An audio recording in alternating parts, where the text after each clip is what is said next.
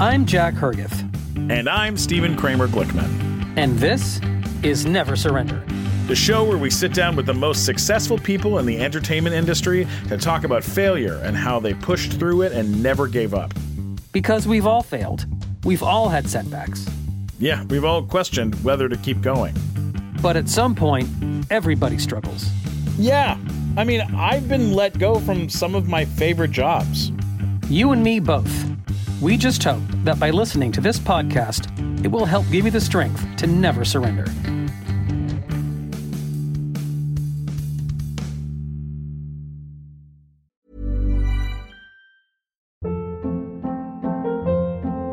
Hold up. What was that? Boring. No flavor. That was as bad as those leftovers you ate all week. Keke Palmer here, and it's time to say hello to something fresh and guilt-free. Hello Fresh. Jazz up dinner with pecan-crusted chicken or garlic butter shrimp scampi. Now that's music to my mouth. Hello Fresh. Let's get this dinner party started. Discover all the delicious possibilities at hellofresh.com.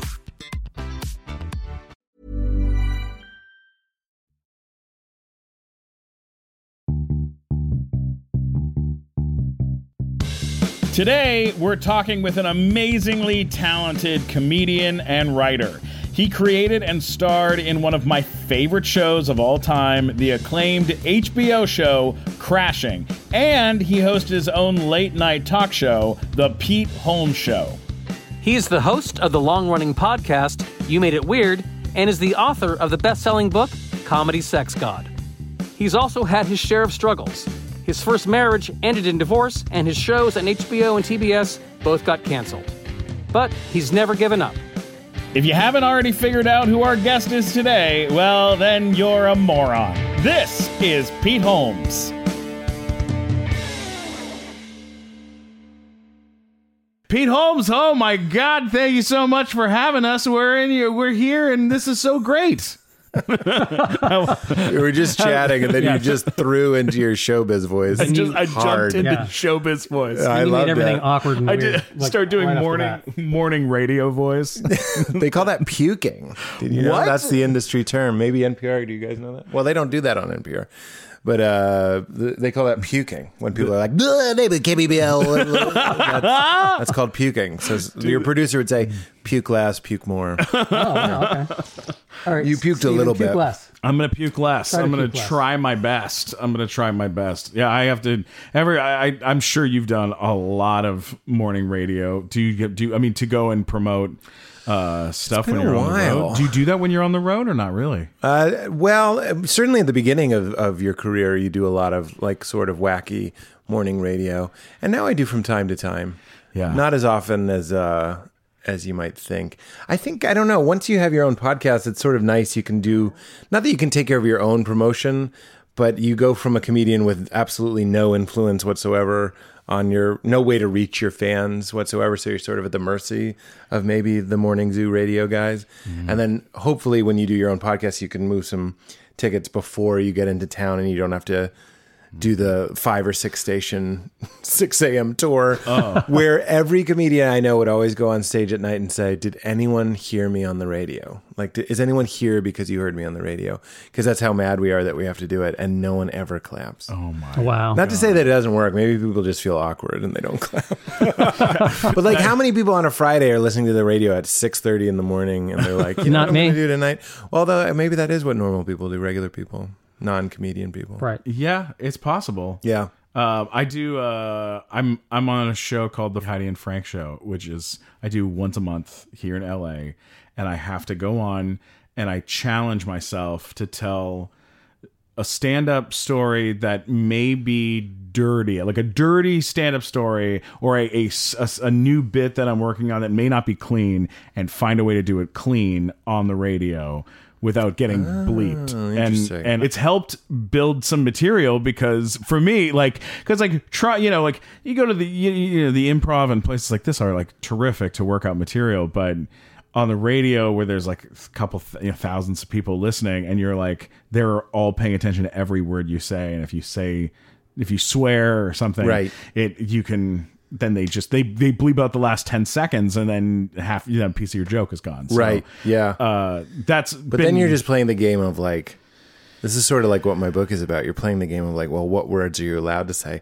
Growing up Christian is like growing up on the radio. Actually, is, is what I I'm sure. Like it's a very easy game for me to play. Is like when you play, go on the morning radio, you're just like, you can say balls, right? And, Right, And yeah. you can always say balls. Like it's the same thing playing a Christian college or something. I'd be like, can you say bastard? Like you'd want to find the line. Whenever culture is like, oh my God, we're so sensitive. Right. You know what I mean? Whether it could just be your friend's parents that edit out the scary scenes in movies or um, what people say about like college crowds nowadays. Oh, everybody's so sensitive. I'm like, you don't know sensitive until you're from my world. Right. Yeah. You know what I mean? And and there are others that had it worse than me. Jehovah's Witness, I think, can be tr- traditionally uh, worse. If this is bad, then it's worse. Let's just say more extreme. Yeah. Mormons can be more extreme. Or so the Latter you Day grew Saints. up in an evangelical household, Yeah, basically, right? more or less. I got it more from the church than my parents.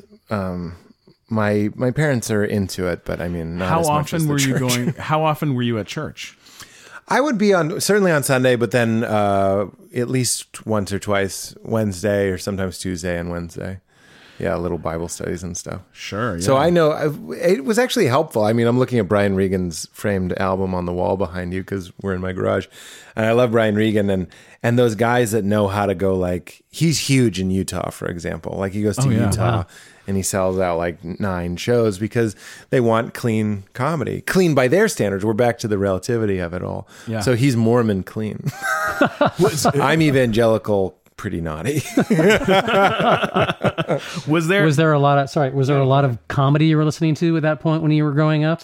I mean, it was Cosby. I used to have Cosby framed up on the wall too. I took it down for obvious reasons. It was actually pretty. Um, sometimes life is a movie, and I was opening the boxes because I moved here, and I had those records. Those, so I have Steve Martin and Brian Regan behind you, and those two answers for you, and those are both pretty clean, very silly guys. I would Sure. say silly first, and clean is maybe a secondary consideration. Steve's a little dirty.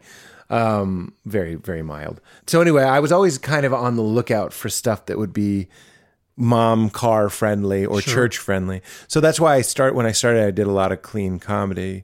And that's why i think i swear so much now is because i don't want to confuse even my interest in spirituality with any sort of like false ethic you know what i mean which is what i think happens a lot of times I mean, especially as a kid, they they do confuse those two things a lot, and they do make we it- still do Yeah. I mean. I think that's one of the big points of the book is that like religion is, or, or spirituality is supposed to be about something that occurs inside of you, right? It's supposed to be about something that no one else can see. Really, it's not.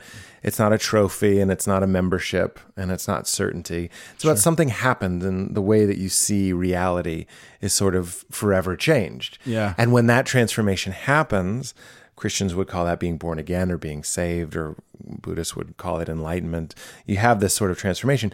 Chances are you're not going to be an asshole. Yeah. But what we did in the West is what we wanted to look as though we had it. So we would like pretend to be holy. I mean, it's, I, I say this with Yeah. love. I, I Yeah. do it too, and it makes sense. So you act kind and you love your neighbor because somebody told you to love your neighbor, as opposed to having had the transformation or And the conversion actually and actually loving them on a soul level, not because you like them. Fuck Yeah. that. Like there, you can not like people and still love them because their consciousness with a meat puppet grown around it, just like you. Mm-hmm. But love is not something you do in your brain. Oh, interesting. You don't think about love. You don't think about peace and you don't think about God. You don't think about dancing. You don't think about art. And you shouldn't be thinking about sex or you're doing it wrong. All of the great things in life, and this is one of the points of, of the book, are transrational. They're beyond rationality. But we've sort of yanked love and God and all of these things into our sort of Greek influenced scientific model, which is great for building a bridge. It vaccinated me. You know what I mean? It kept me healthy. Sure. Vaccinated my baby, keeps her healthy. It keeps us alive. It built this sauna. All these things is wonderful. We, we are the beneficiaries of that method of thinking. So I am for it. yeah. Yet, when it comes to when you take God and put it into that system, you come up with things like, well, nothing about Jesus was written t- until 100 years after he died, or mm-hmm. this contradicts this, or that contradicts that, or Yeah. what do we do about the God of the Old Testament who's sort of a dick sometimes? Like, what do we do with this? Right. And then we go, well, the data doesn't hold up. Delete it. And that's what we've done. And I understand that. But what the book is trying to say is it's it's going from head religion to heart religion. And the heart religion will never be satisfying to the head. And that's what I'm trying to say is like I'm not here to persuade you or get you to think what I think. I'm trying to say it's not about what you think. It's not about what you believe. It's about something that's ineffable. You can't really put it into language. But here are some of the stories, the techniques, and the practices that sort of help you get beyond your mind. But it'll never be that appealing. wow, amazing. Which is what Jesus means when he says, "Wide is the path uh, that leads to destruction." He doesn't mean hell. He just means like, look, we're all kind of walking on this path that's just we're chasing our own tail. Right. That's a big point of mine. Is like we're happy as long as our needs are being met. Sure. But happiness is a fucking stupid pursuit. You Yeah. need to look, you need to find another way to look at reality that is not contingent on your circumstances and plug into that. And one of the reasons I love talking about it is because it helps me do that. Well, no, so, uh. If we, who, what is the difference between the, P- th this Pete Holmes that we're sitting across from now and the Pete Holmes that the that cra- I know that crashing is based on your real life. So if we go way back to you being married and then um that the incident happening and finding out that your wife was with somebody else and this whole thing how did you react then and what is the diff like what's the difference between how Yeah. you handle things now and how you handle How would then? today's Pete react to that? Yeah. I mean, well, I'd like to think that, you know, Pete back then, if it had been today's, well, it just doesn't really work. yeah But you're trying not to get too lost in any one game. Uh, of course, I'm married now, and I take that seriously. Yet at the same time, behind it, I'm giggling like, look at these two things pretending that anything's happened whatsoever. There's a commitment there, Right. But I don't get. I don't. That used to be my identity. It was like this. There's a commitment forged in the church of my God, the one true God, and my parents. These were all powerful almost Greek god symbols. My parents told me to get married, and my church told me to get married. And I believed all of these things. It was like melting a, a ball in another layer of gold and another layer of gold and another. So it was like, this is fucking pure. This is what I'm supposed to do. Now I would never Right. put that much stock in any idea, symbol, or person. yeah I'm so much more in touch with who I am. So, I- but the, the, Pete back then was like, I'm not just marrying this person. I'm doubling down on belief in my parents that they know what's right for me. Because my mom was like, you should get married. Yeah. I was doubling down on the belief that God was looking out for me, and I and I took that to mean that God pays out for me. He protects me. He gets me good things and keeps bad things away. This is the and I say this with love. I don't mean it to be condescending, but it's sort of the Santa Claus model of God is that I'm a good boy and therefore he rewards me. This was also what I was buying into. And I was Sure. like, God has been so good to me. I will basically buy the timeshare that he just pitched me. You know what I mean? I'm like, Oh you got God, it, Lord. yeah. My marriage was like a timeshare. And I was like, this guy's been good to us so far. I think we should listen to him. Wow. So it was, You just have to go to a 20 minute presentation and you'll be fine. and the tickets to Disneyland are free.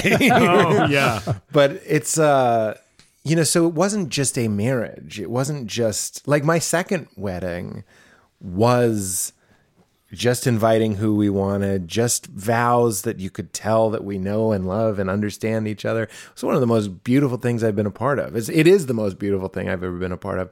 My first wedding, not not to put it down, but I was 22. It was all my oh parents' God. friends. You know what I mm-hmm. mean? I didn't even have any cake or wine. I was too busy the whole night playing good boy. This is what I'm saying, like playing a role. That's what I really want to stress is like I'm not selling any I'm really not selling anything. I'm trying to reduce suffering and restore a connection to something bigger than ourselves, a mystery. And I don't mean something somewhere else. I mean this that we're a part of. Yeah. So I'm not selling anything. But um, I do want people to be free. If I have an agenda, it's that I want people to be free. You- so when I look at that guy, he was not free. He was playing the good son. He was playing the good husband. He was playing the good Christian. He was doing all these things that he thought he was supposed to do because he got confused and he thought that those thoughts of who he was supposed to be is who he is. When really he is freedom itself. He is Yeah. boundless. You are free to move in any direction. You can be, and you have an inkling towards who you actually are. But I was too busy playing who I thought I was supposed to be. But I mean, if my wife cheated on me now, I, it would be very different. It would be sad, and I'm not. I'm not phony holy. I wouldn't be like, this is all. This is my karma, and this is grace. But there would be some of that. And Did you, when that happened to you, when when she left, did you view that as a as a failure? I looked at it as um, so talking about the Western model and the Greek model, right? Yeah. Of logic. we just call it logic. right. Yeah. I ran it through that system and I was like, well, God, I looked at him like the mafia and I was paying him protection money. And then someone still threw a brick through my bakery window. It's like, mm-hmm. well, this guy's not working. Why am I giving him 10%? Literally, I was. Why am I giving him Wow. 10% of my money? He doesn't work. The way that God had been described to me um, did, was a was a system that didn't allot for suffering, which is really confusing when things like 9-11 were happening. You know what I mean? we were just like cancer. yeah, totally. There's Yeah. mic and there's micro sufferings for everyone every day. And to me, it was like a good mood religion. I've heard of old time religion. This was a good mood religion, and like a prosperity gospel, which it was like God ain't broke no more. Uh, my pastor didn't talk that way, but there was an understanding that God sort of wants us to be thriving and, and doing well and getting promoted. And we didn't really know what to do when things went shitty. So my wife leaves, and I just kind of got a crash, crashing crash course in like, oh, this is the game doesn't work how I thought it worked. Suffering isn't for other people that I just sort of read about and pity that they don't have Jesus like Jiminy Cricket watching out for them. Suffering's for everybody. So that was a very essential break. Was I was like, this doesn't work how I thought it worked. And then at first, of course, I just deleted everything. I was like, well, fuck it, it doesn't work. But then eventually I started to wonder, well, how does it work? We think in America that we'll be on our deathbeds and surrounded by loved ones and we'll be remembering Six Flags or we're going to be remembering that three way that we had or whatever. And we'll be like, I guess I was the king, right? Right. Were you? Because your breath's getting thin and it's ending. There's a way, and the and the Eastern religions have all known this. Taoism and Buddhism, they've all known this. Hinduism have understand that life is a practice of non-resistance and learning to say yes to what is, so that you can die well and with an understanding. There's a saying in Taoism: "He who finds his way in the morning can gladly go in the evening." We have a model of like he who eats and fucks and snorts as much as he can will also just go in the evening i guess. You know what i'm saying? It's Yeah. like, like we don't we don't have that model. But like this to make this a little bit more practical is it's like richard rohr who i adore eh, richard adore says the way you do anything is the way you do everything. So when you're brushing your teeth and you're just trying to get through it and you're just impatient you just want to go to bed well, that's all. That's how. That's how you're gonna do everything. You know what I mean? Like Interesting. When you're on a delayed flight, I was on uh, like that trip to Hawaii that I just told you about. We went on vacation as a family. Flight's delayed. We're waiting on the ground in Hawaii for like 30 minutes, and people are complaining. And I was like, the beach isn't gonna save you. The way you are on this delay, delayed flight is the way you're going to be on the beach. And the way you're going to be on the beach is the way you're going to be on the flight. And the way you're going to be on the flight is the way you're going to brush your teeth. The way you're going to brush your teeth is the way you're going to die. It's all this. It's all a practice in acceptance and non-resistance. That's what enlightenment is. Is not it, there's like a great. That doesn't mean that we can't rage against the machine and protest and fight to make a, the world a better place. That would be you not resisting your urge to help. you know what I mean? Like there, there's know- still room for virtue. I love that. Um, so uh, in in real life, in comparison to the show, how soon after the incident, the the the, the breakup with the wife, how soon into it did you do stand up? When did stand up actually take over in your life? Well, I was um, a little bit more successful than I was on crashing, just a little bit. Well, yeah. No, I mean when I, when my wife left me. Oh, okay, okay. we yeah. turned the volume up on the idea that Pete was an open micer. His wife left him, and then he sort of doubled down and Yeah. went where he was afraid plot to go. wise. It makes a lot of sense. It's a be- way better story. In reality, it's like Luke Skywalker's aunt and uncle die, and then he goes off and becomes a Jedi. Mm-hmm. In reality, Luke was already training with Yoda, and then his aunt and uncle died. It's not as good of a story. That, Sure. That's what I'm saying. My story. I got it. I was I already it. like Jedi curious and very, very determined Jedi on becoming curious. a Right. Jedi. You win. Um, and then my aunt and uncle died, which was the divorce. But in um, real life, she, you know, I didn't walk in on her. She, it's in the book. She, she like took me out to dinner, and then she read a script, which I've like since learned. That was my first relationship. So I've since learned how hard it can be to break up with somebody. So like I really do feel bad for her because I was such like a sweet boy, but also like not a great husband, not in the way that like you think of when you think not a great husband. I was there. People thought I was my maybe traveling. That's not the case. I was there. I was sweet. I just wasn't mature. I just wasn't like a a, yeah, a grown person. well, you were 22, 22. right? Yeah, that's, yeah, you know, that's I was a child. yeah. Yeah. I'm not saying I was worse than others. I'm just saying that's that's what was going on. Like I, I- couldn't be a grown person. What was what script was she reading from? That that's Well, she wrote out a little uh, list, Oh, an see. itemized list, so she wouldn't lose her nerve. Um, again, I feel bad thinking about both of us. And so she told me, and then I think I lived in the house uh, for maybe two weeks as I looked for a place. And that's sort of where the conceit of crashing came. Is it was like I called Nick Kroll and Craig Baldo and Mulaney, and I was looking for a place to stay, and ended up staying at Craig Baldo's place. He's a comedian, and um, and that's when like I started really relying on the community. It's still that way. Like comedians are sort of bad friends. Like Yeah. I you know the deal. It's like I I say like Mulaney is one of my best friends and I talk to him once every 2 months. You know what I'm saying? And like um a lot of these people you only see out. you see when you do yeah. sets.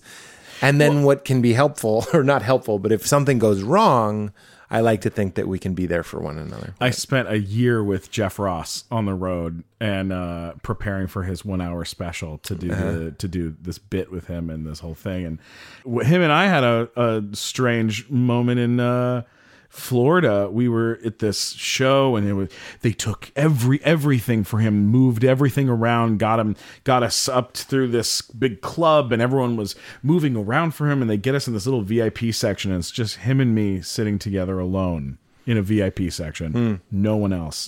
And I go, "Are you excited for your special?" And he goes, "Yeah." And I go, "Are your um are your parents uh, going to be there?" And he goes, "Both my parents have passed away." So you nailed it go. with both questions.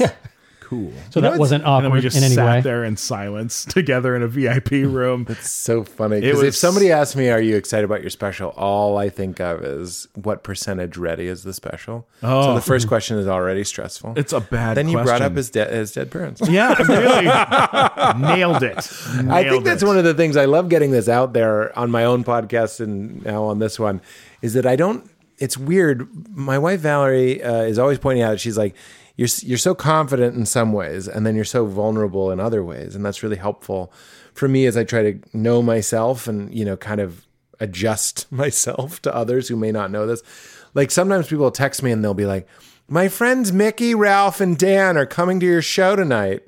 I'm like, "Don't tell me that."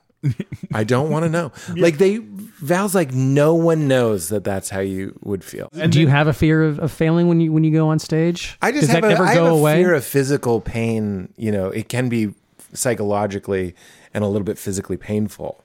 So it would Mm-hmm. be silly to not at least be aware of it, and that's what makes it so fun. I have to imagine like ri- racing dirt bikes wouldn't be fun if you didn't know that you could like also break your shoulder. So I have that just enough. If stand up was safe, um, it wouldn't be interesting at all. Yeah. Right. More to come with Pete Holmes after the break.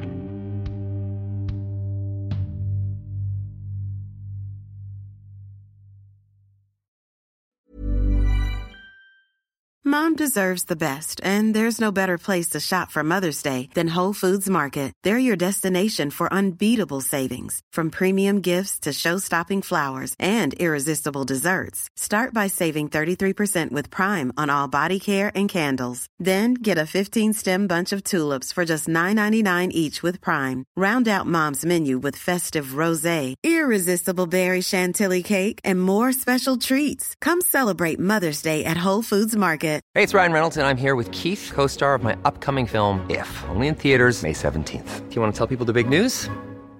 All right, I'll do it. Sign up now and you'll get unlimited for $15 a month in six months of Paramount Plus Essential Plan on us. Mintmobile.com slash switch. Upfront payment of $45 equivalent to $15 per month. Unlimited over 40 gigabytes per month. Face lower speeds. Videos at 480p. Active Mint customers by 531.24 get six months of Paramount Plus Essential Plan. Auto renews after six months. Offer ends May 31st, 2024. Separate Paramount Plus registration required. Terms and conditions apply if rated PG.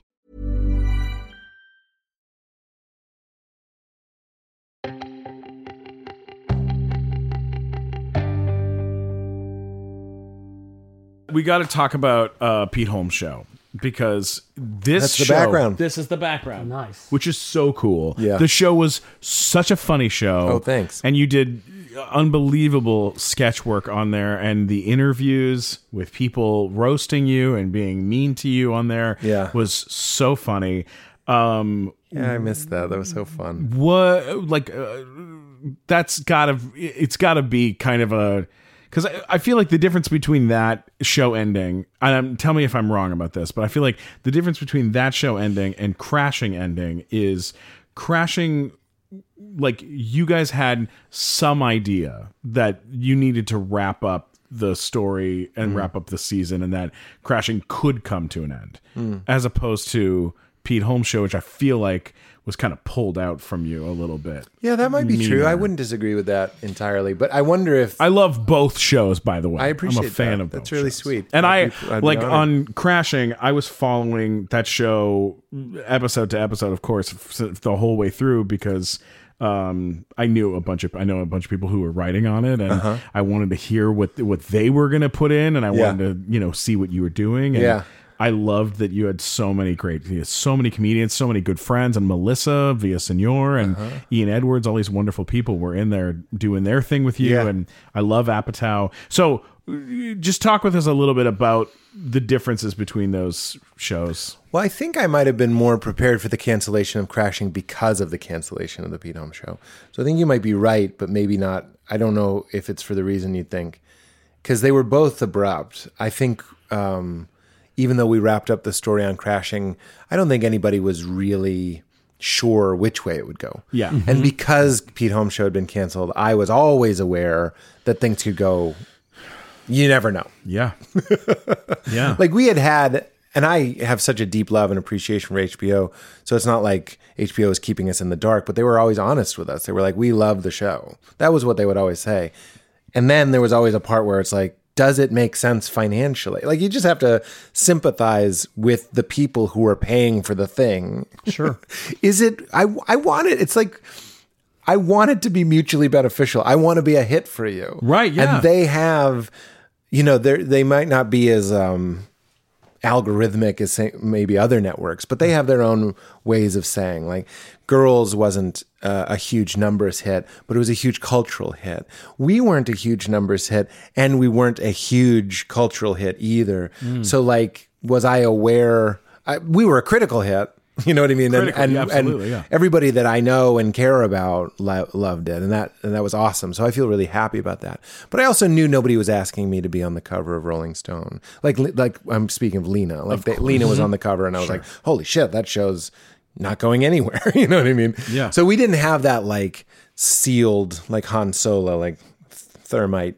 Your show is here for as long as you want it to be. So we knew we were always a little bit like pirates with knives in our teeth, swinging from season to season.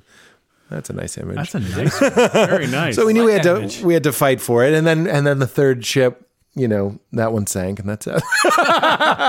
but it it sank. Sounds like I'm very happy with how it ended. Pete Holmes show was like, I think I I thought for sure we would come back because we were so cheap. Pete Holmes show was like peanuts. I'm not saying like we weren't making a living, but it was very low. Mm-hmm. and it was also just low production. I'm not talking about my salary per se. I'm saying we only had that stage where we shot for like you'd have it for like 2 weeks or oh, something. wow. So you'd shoot 9 episodes in a week for 2 weeks or something. And then you wouldn't have the stage for 3 weeks cuz they're shooting something else. And then you'd get it back. Like but I remember um when that show was canceled, I, I was surprised because I was like, what else is on at midnight on TBS? But again, you know, people at TBS have told me, I, I don't know if they're just being nice, but they're like, if, if it was the new regime, they wouldn't have canceled it because now TBS is certainly kind of skewing a different way. Yeah. At the time, it was sort of like an anomaly that Conan even had a, a show to follow it. Right. And that was like, I don't know. I'm proud. I, I don't think you can do any better. I love the Ben Stiller show. I love all these shows that are like, Mm-hmm. People are still like, I love the Pete Holmes show. And I'm like, that is so cool. Yeah, 'Cause that's we work awesome. so hard on it. it's a really it's a terrific show. Is Yeah. that would you ever want to do that again? Would you ever want to host a, a show again like that? I don't know. I'm open to it. I'm I'm open to anything. It's not it's not something that I sit around and uh, think about. What, the thing that I did like about was it's like life came to you. I think Conan and all those guys would agree that it's like you stay put and the world just sort of revolves into you. Like the guests come to you, the mm-hmm. audiences come to you.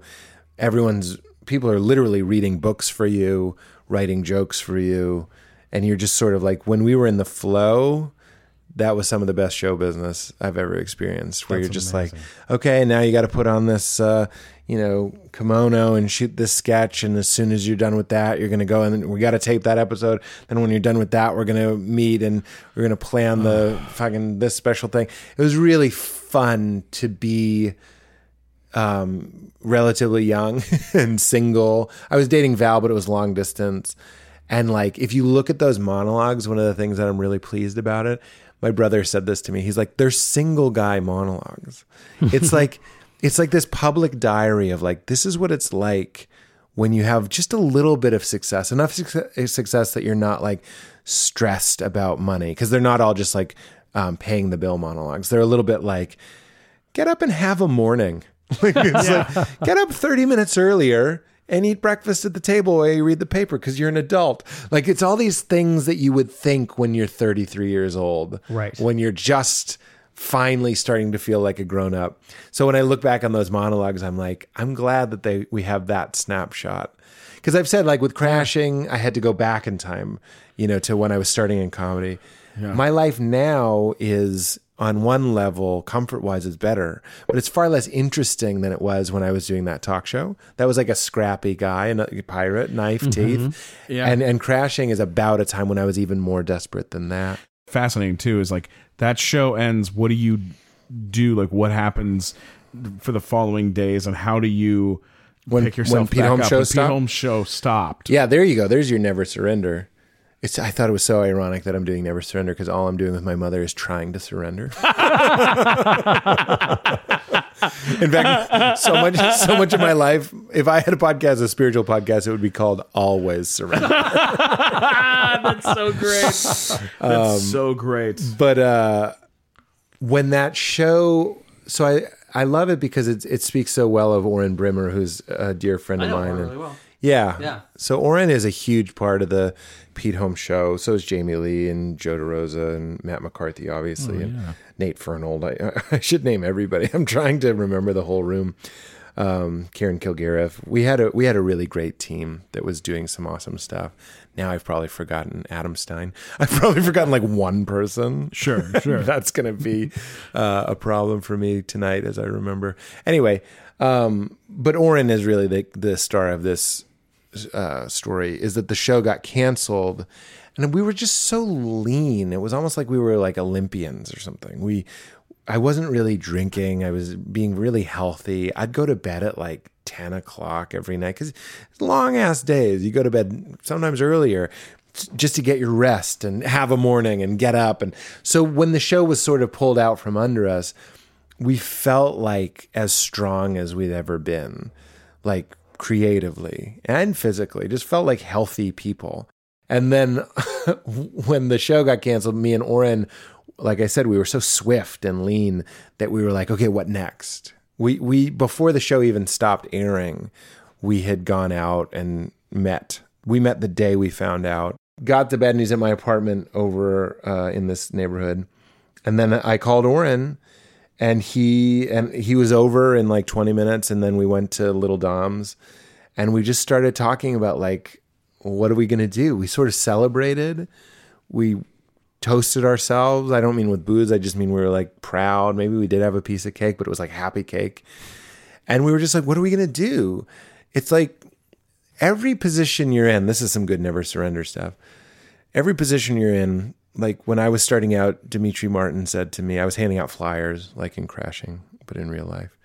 And he said to me, he goes, anonymity is power.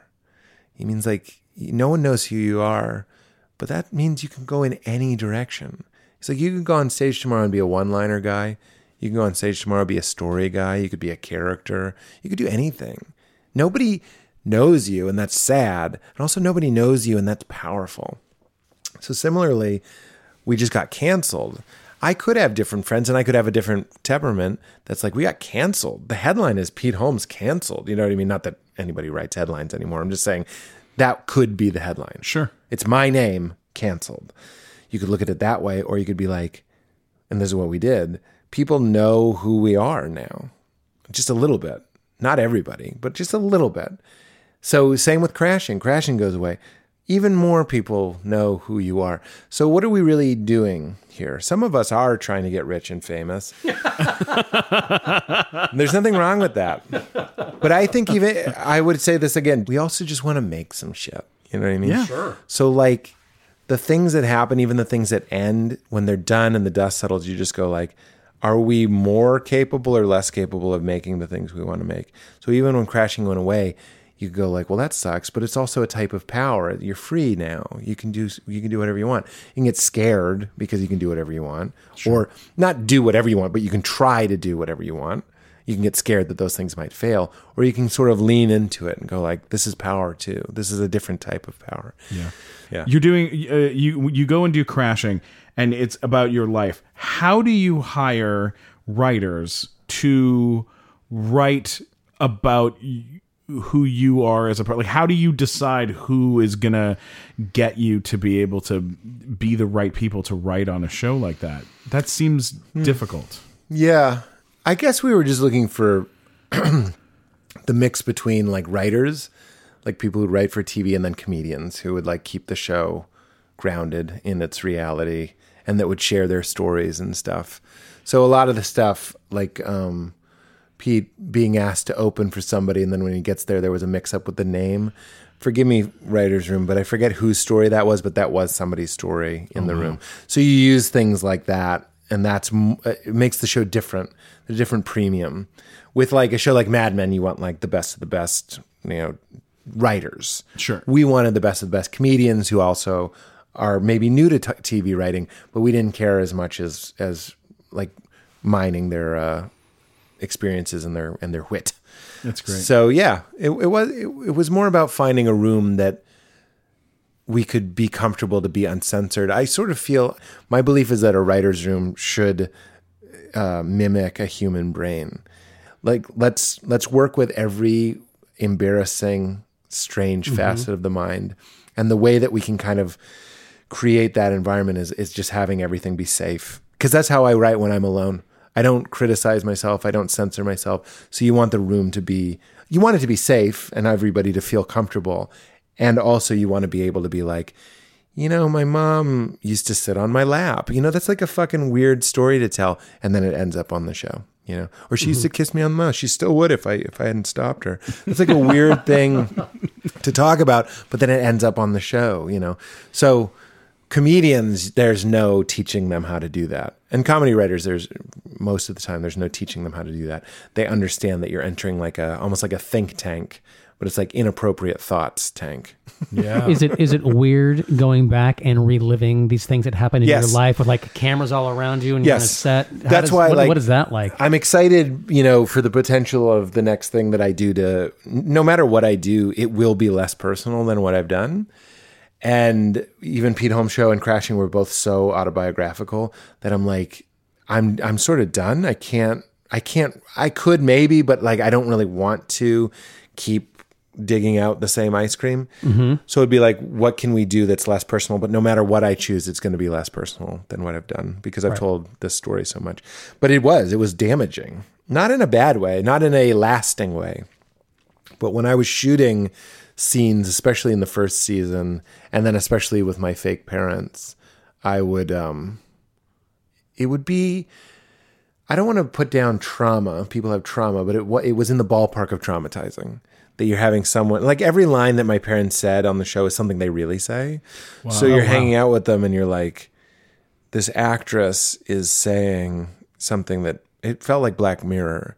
And then she'd mm-hmm. sit on your lap and she'd kiss you on the mouth. Oh, and Oh, stuff. wow. And you're just Oh, like, this is like, God. it's in the script. I mean, she, was, No, no, no, no, no. Just I mean, It's just- I'm yeah. like I, I'm thinking about it, and then I'm rem- and then it's like you, you think about it, and you're like, oh my god, no.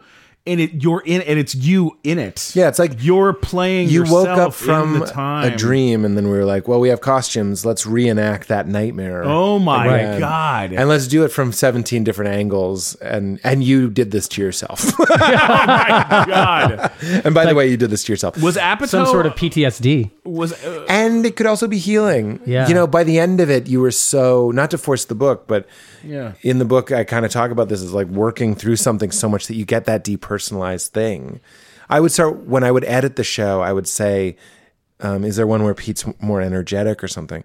And that's just like I think what producers do. They start seeing their actor selves as something else. Right. was Apatow around with you at all during it? He or- was the most hands-on producer in the world, and I and it sounds like that's code for he was down my neck. And he couldn't. I wish he was so down my neck. We were wearing the same shirt. I couldn't. I couldn't get enough of his input. That's amazing. I couldn't get enough of his huge changes.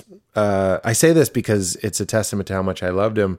Was not to say like I was mad. I'd write a script and go like, I don't think this script's right for this season, and I just would never think about it again because you're just like, well, he knows what he's doing.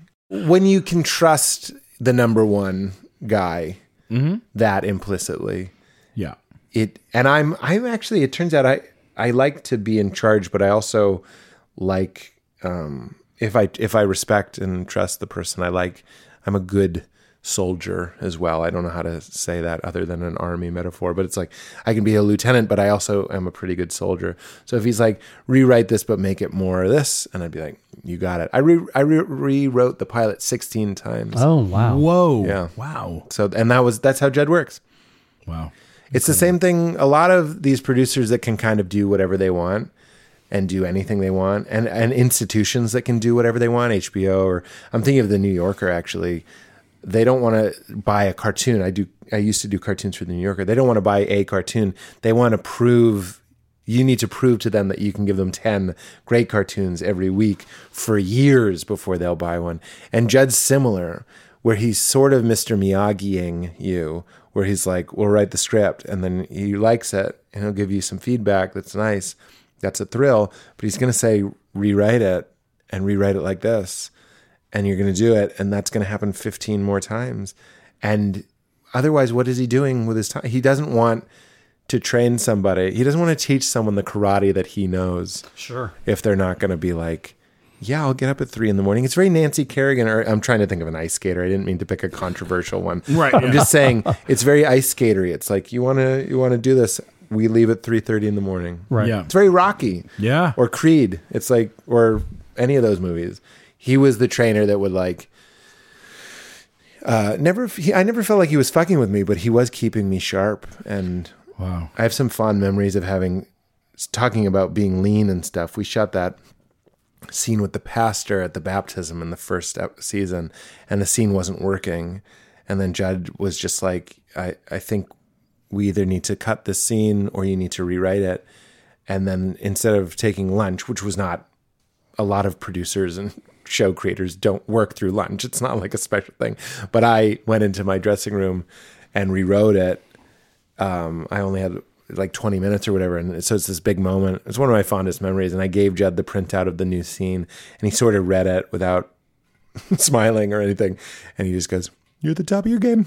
he just handed it back. And I was like, That's like a really good moment. But I was at the top of my game because of those. He's not Lorne Michaels. You know, he's not playing mind games. And I don't think Lorne thinks he is either. He's just doing what he does as a producer to keep his talent uh, sharp.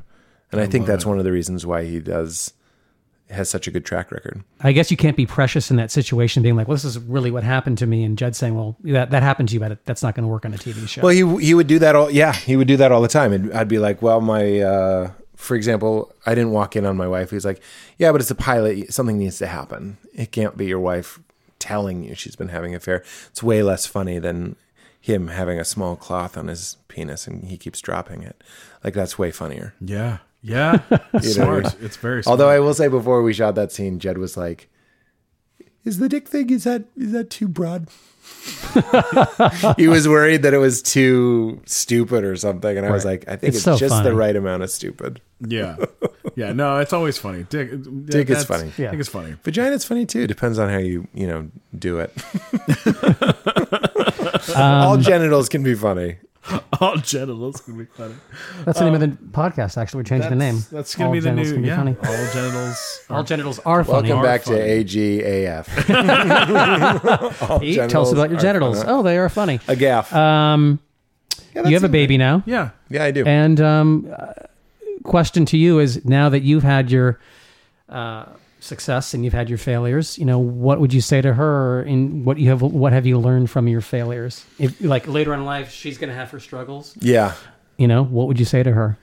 Well, it's it's a little bit trite, I suppose, but it's true. Is that like I'm very careful, even when we were talking, not to call these things um, failures. I, I know what you're saying. I'm not saying don't call them failures.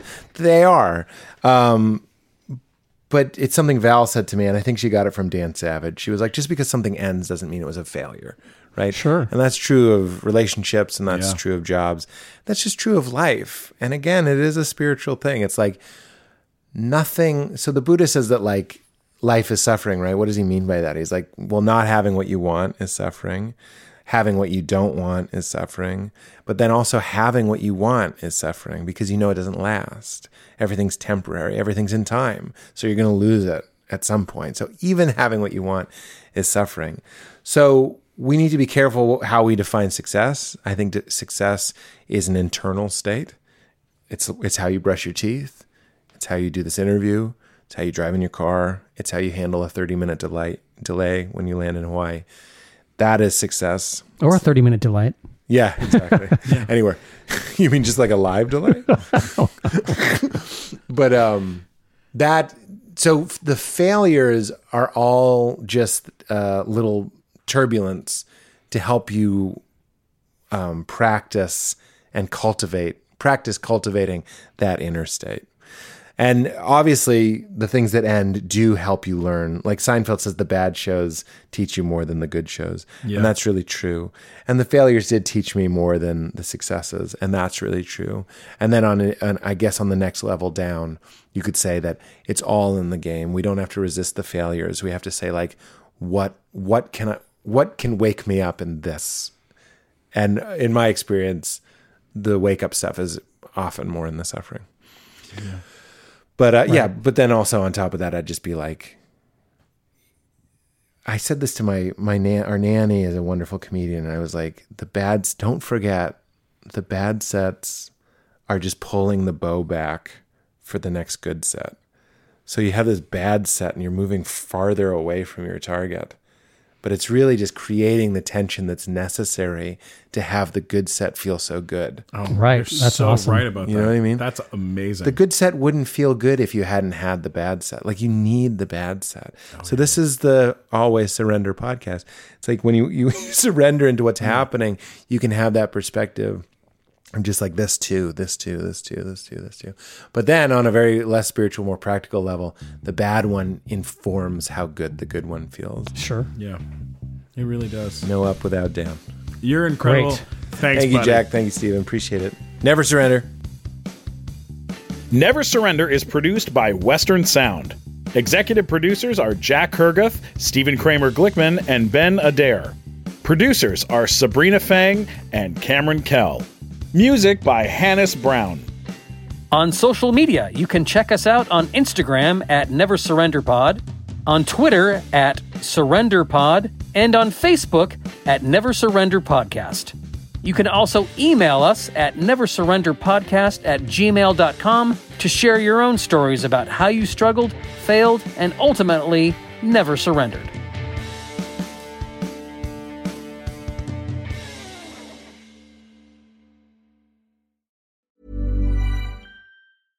Ever catch yourself eating the same flavorless dinner three days in a row?